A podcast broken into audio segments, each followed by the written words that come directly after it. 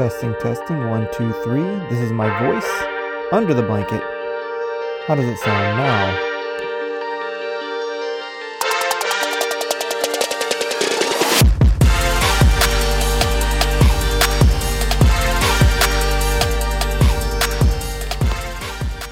Welcome back to The Willing Fool. I'm your host and lead fool, Paul Trimble.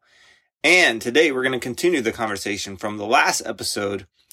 We focused on this promise, this statement by God in the early chapters of Genesis that there's going to be some sort of animosity, ongoing tension between the seed, the offspring, the children of this snake, and the seed, the offspring, the children of Eve, that would be standing in for humanity. So that's a fascinating idea. We're going to continue to unpack it. And I don't want you to think that I am going off the rails and, and, uh, proposing this. And so what I want to do today, this episode is just walk you through, uh, some of the scriptures that might be viewed in light of that thought and see if it makes sense as a whole. See if it seems to fit and make a cohesive picture. If not, of course, as always, you're free to just dismiss this idea as ridiculous and no harm, no foul. but if it is irrelevant, then you may have gained something like a new lens through which to look at the scripture. And those can be very, very, very valuable, especially if you've gotten into a rut and you can only see things from one point of view. And maybe that point of view is not the only one or even the best one. So that's the motive. Anyway, so we, yes, we mentioned this, this curse, this promise of animosity between the seed of the snake and the seed of the woman. You might think, well, okay, seed of the snake, you know, if, if in fact the snake is representing this spiritual being, is that just other spiritual beings that have gone awry? And for the sake of this discussion, we want to consider the possibility that it can include not just spiritual beings, but people who follow the path of the snake, who follow in the snake's footsteps in some way or another. And of course, the snake in this scenario was calling into question the motive and intent of God, was certainly fostering a lack of trust or a guardedness against God, and wasn't working on in, in within God's agenda. But also, if any of our theorizing and speculating was right about the possible motive for that, maybe the snake didn't like humans too much or think too highly of humans or think that they were worthy of the special position that they were granted, the proximity to God, the actual access to the divine council or the location of the divine council. And so, if all that sounds unfamiliar, you might want to go back and re listen to episode three. But if you're with me, then we'll just go on from there. So, uh, immediately after these scenes in chapter four, you've got the scene with Cain and Abel, uh, which is well known, probably whether you know the Bible very well or not. And so one brother murdering another brother, obviously a lot different act than the taking of the fruit and eating it, though we mo- mo- might lump both into the category of sin. This one, you know, is a direct impact on another person. It's about as bad as you can imagine. It's murder from some sort of motivation. It seems like jealousy. It doesn't say that, but that's kind of what you might pick up reading between the lines. And so you might ask, well, is Cain, is Cain the first example of someone in this seed of the snake category that's, that's in tension with the seed of Eve? In that case, it's within a single family. And of course, talking about biblical characters, it might feel very far removed emotionally and like, okay, I can talk about this freely with no real impact on me emotionally. But but just imagine for a second that we're talking about someone that you know and love. We're talking about you or a family member or a close friend.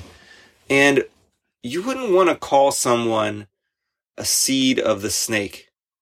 There's a, I think, a good, healthy reticence, reluctance that we might have to saying, man, you're just, you're a snake like person.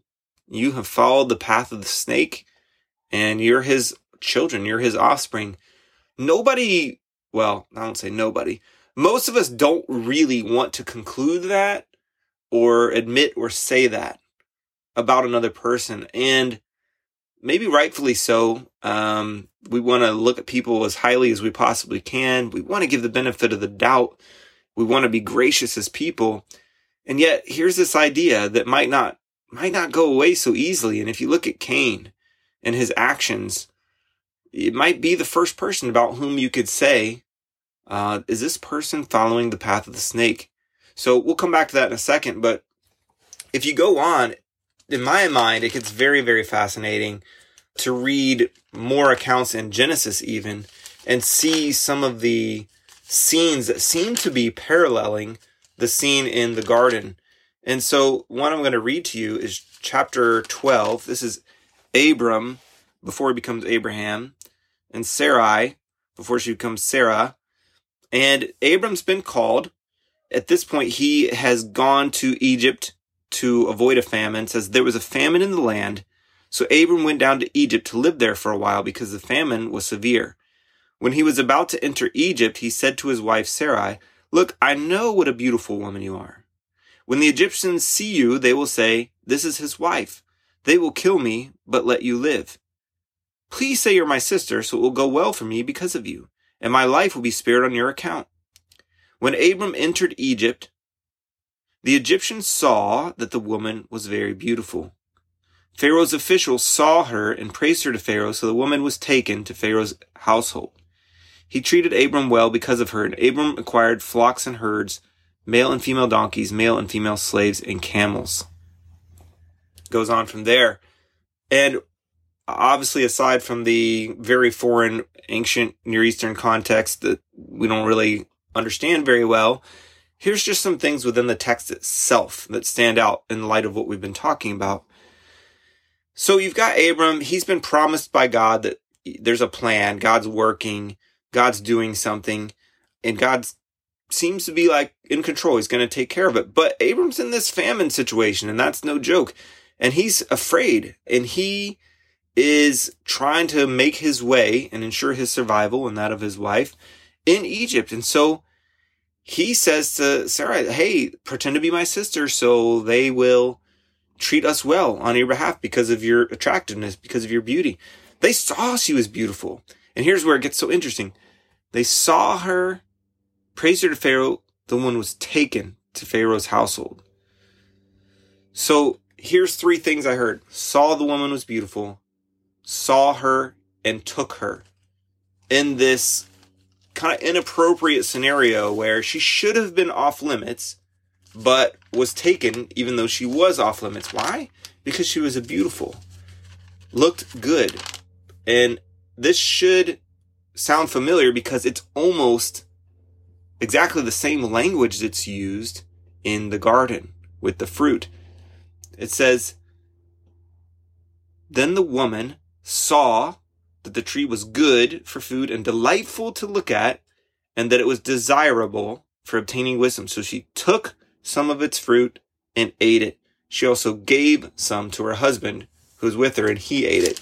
Seeing something as beautiful, taking it, and in this case, giving it to someone else.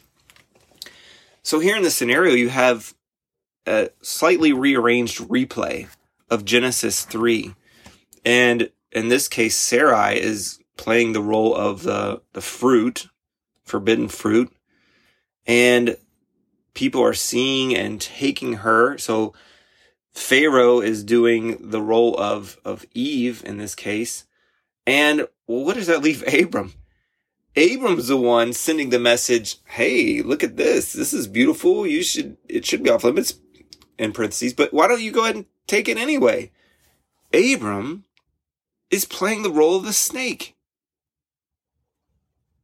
Now we know zooming out, we can see the totality of Abram's life. And in general, he played the role of trusting God. But in this scenario, Abram is falling voluntarily into the role of the snake.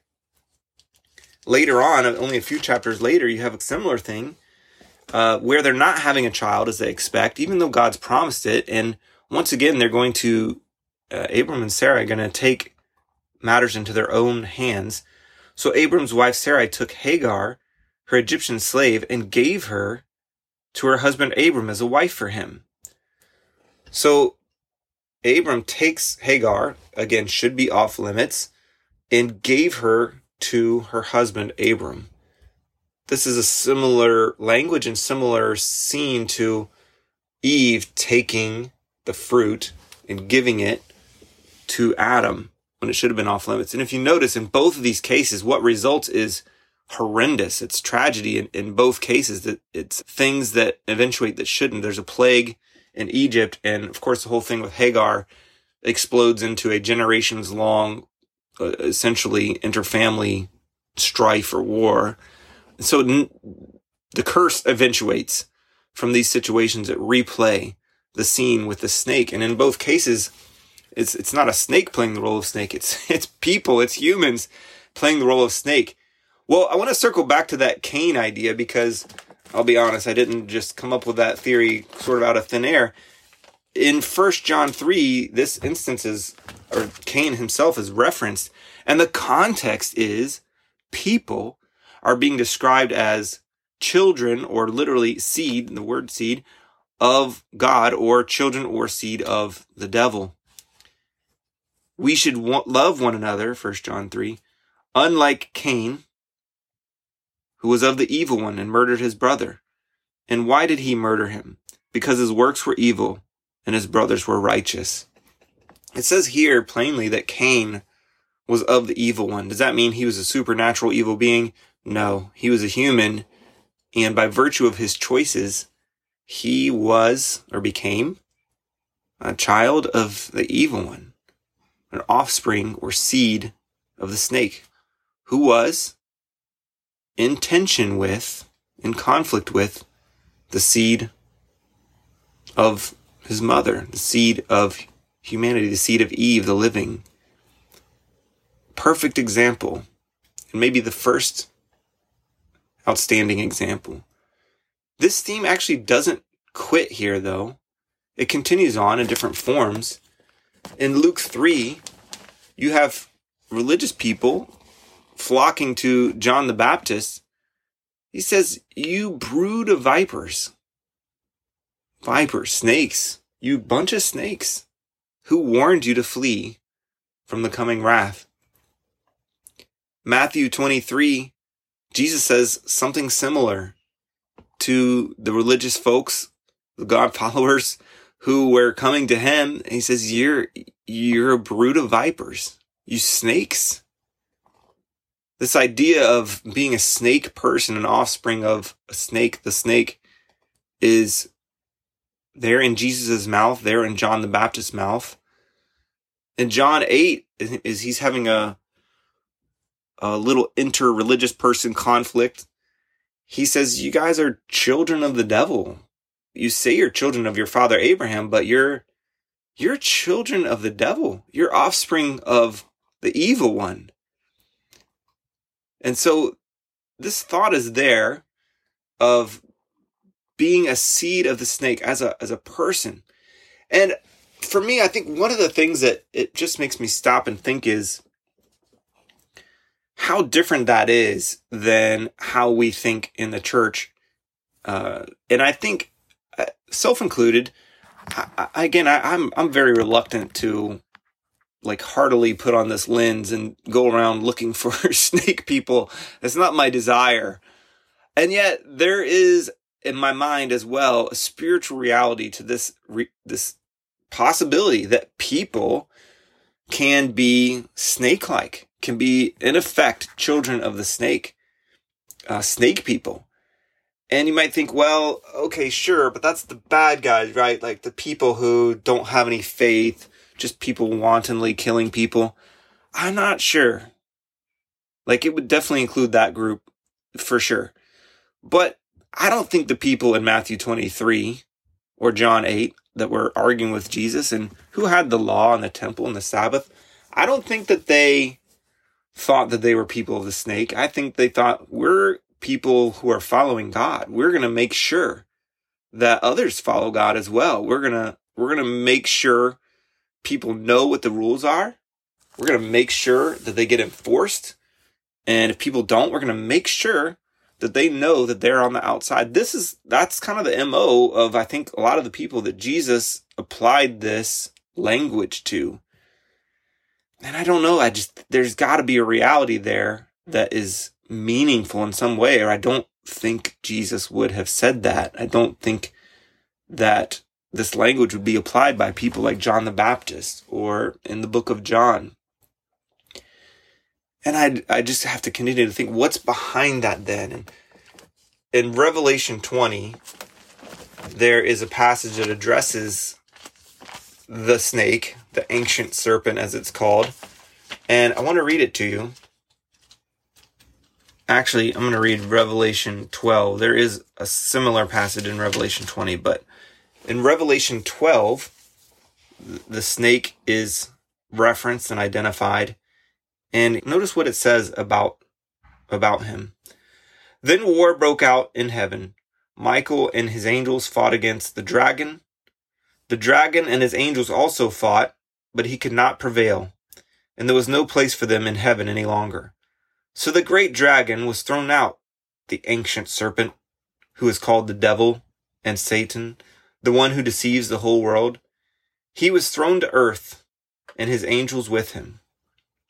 Then I heard a loud voice in heaven say, The salvation and the power and the kingdom of our God and the authority of his Messiah have now come, because the accusers of our brothers has been thrown out.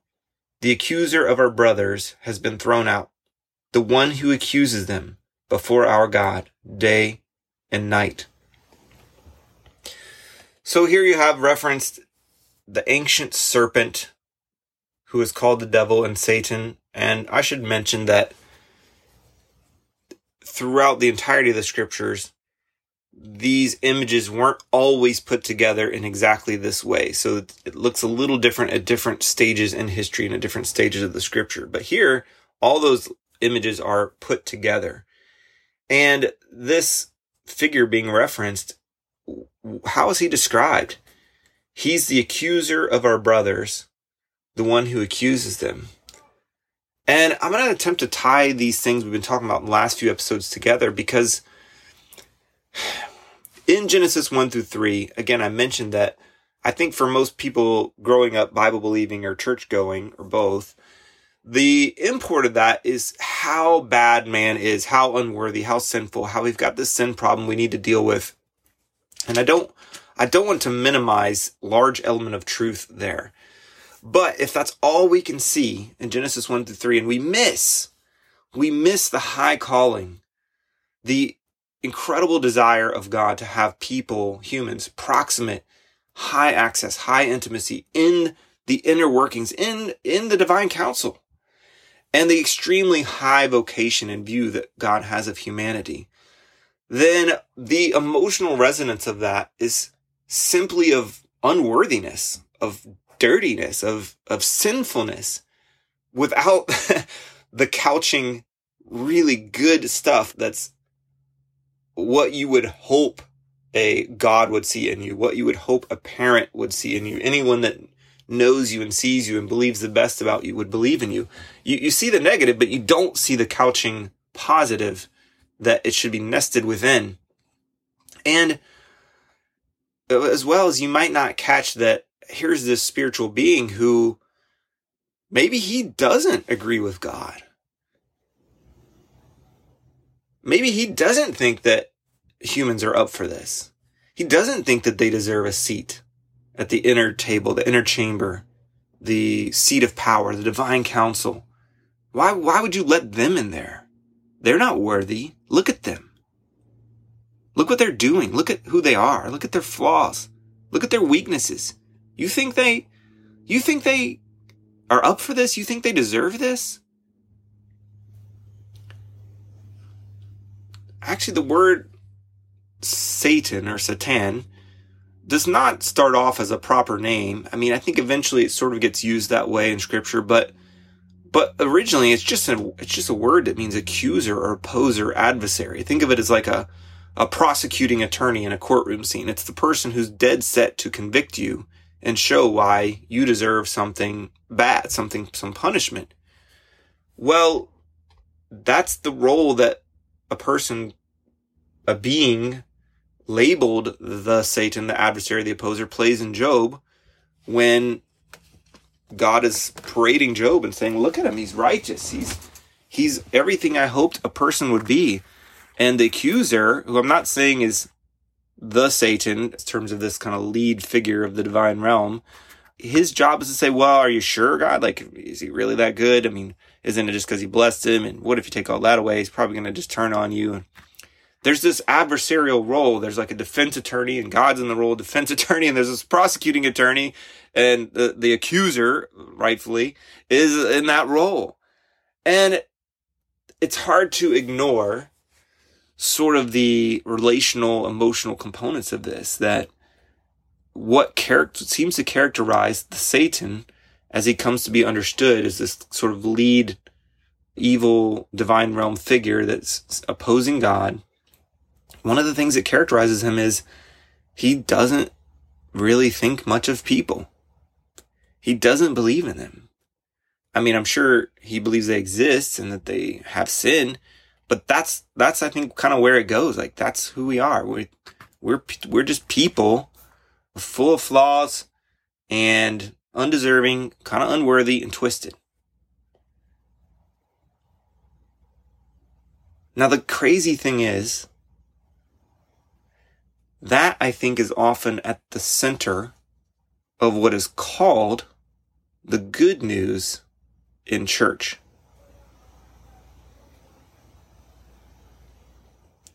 I realize that's a pretty harsh, stunning thing to say, but I don't, I'm going to stand by it. I've heard this a lot and I've felt the emotional resonance and I've seen it register in other people. And it could be very easy for the thing that the, the Satan really believes and characterizes him to be mistakenly substituted for the thrust of the message of the scriptures, which is that God has said that we are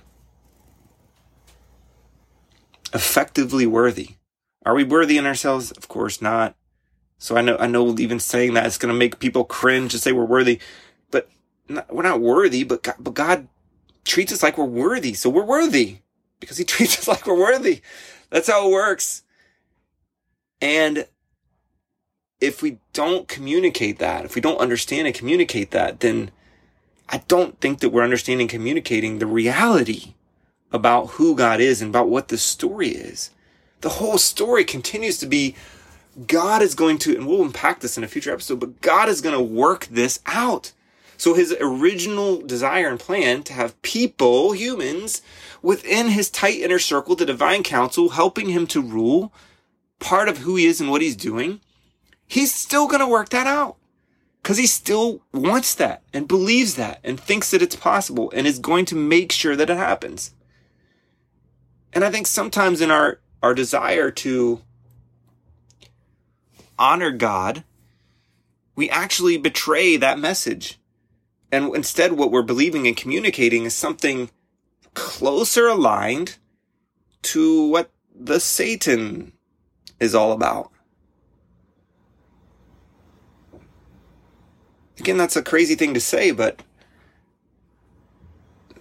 if you think that that might be true, then you start to look at Matthew 23 and John 8 and Luke 3 and these passages where Jesus is calling the most religious people of his day, those sent to make sure that God gets honored, to make sure that God gets his due, to make sure that people understand that they are bad and God is good and they better be better or else.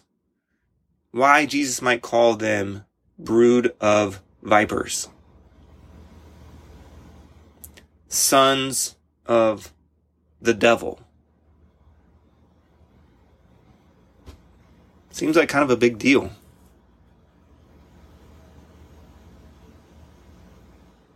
I'm not sure how often we think about how that might be true now. Like, how might those same dynamics play out now?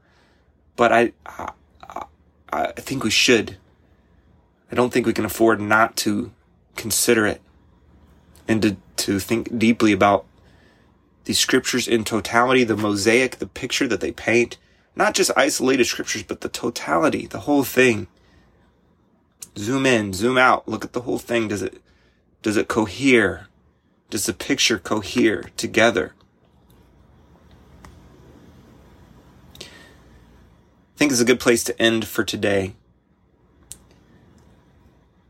Next episode, I want to I want to continue to actually trace through this plot and this view of the plot and these characters through more scriptures so that you can hopefully see and hear how this is not just like an isolated passage here or there or some kind of random marginal theme or motif. It's not that.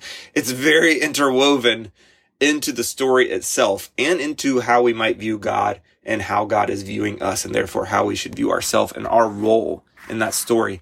I mean, that's what, that's what reading and studying the Bible is literally all about. So it's worth our time. It's worth our effort. And it's worth our energy. So that's what we're going to do the next episode.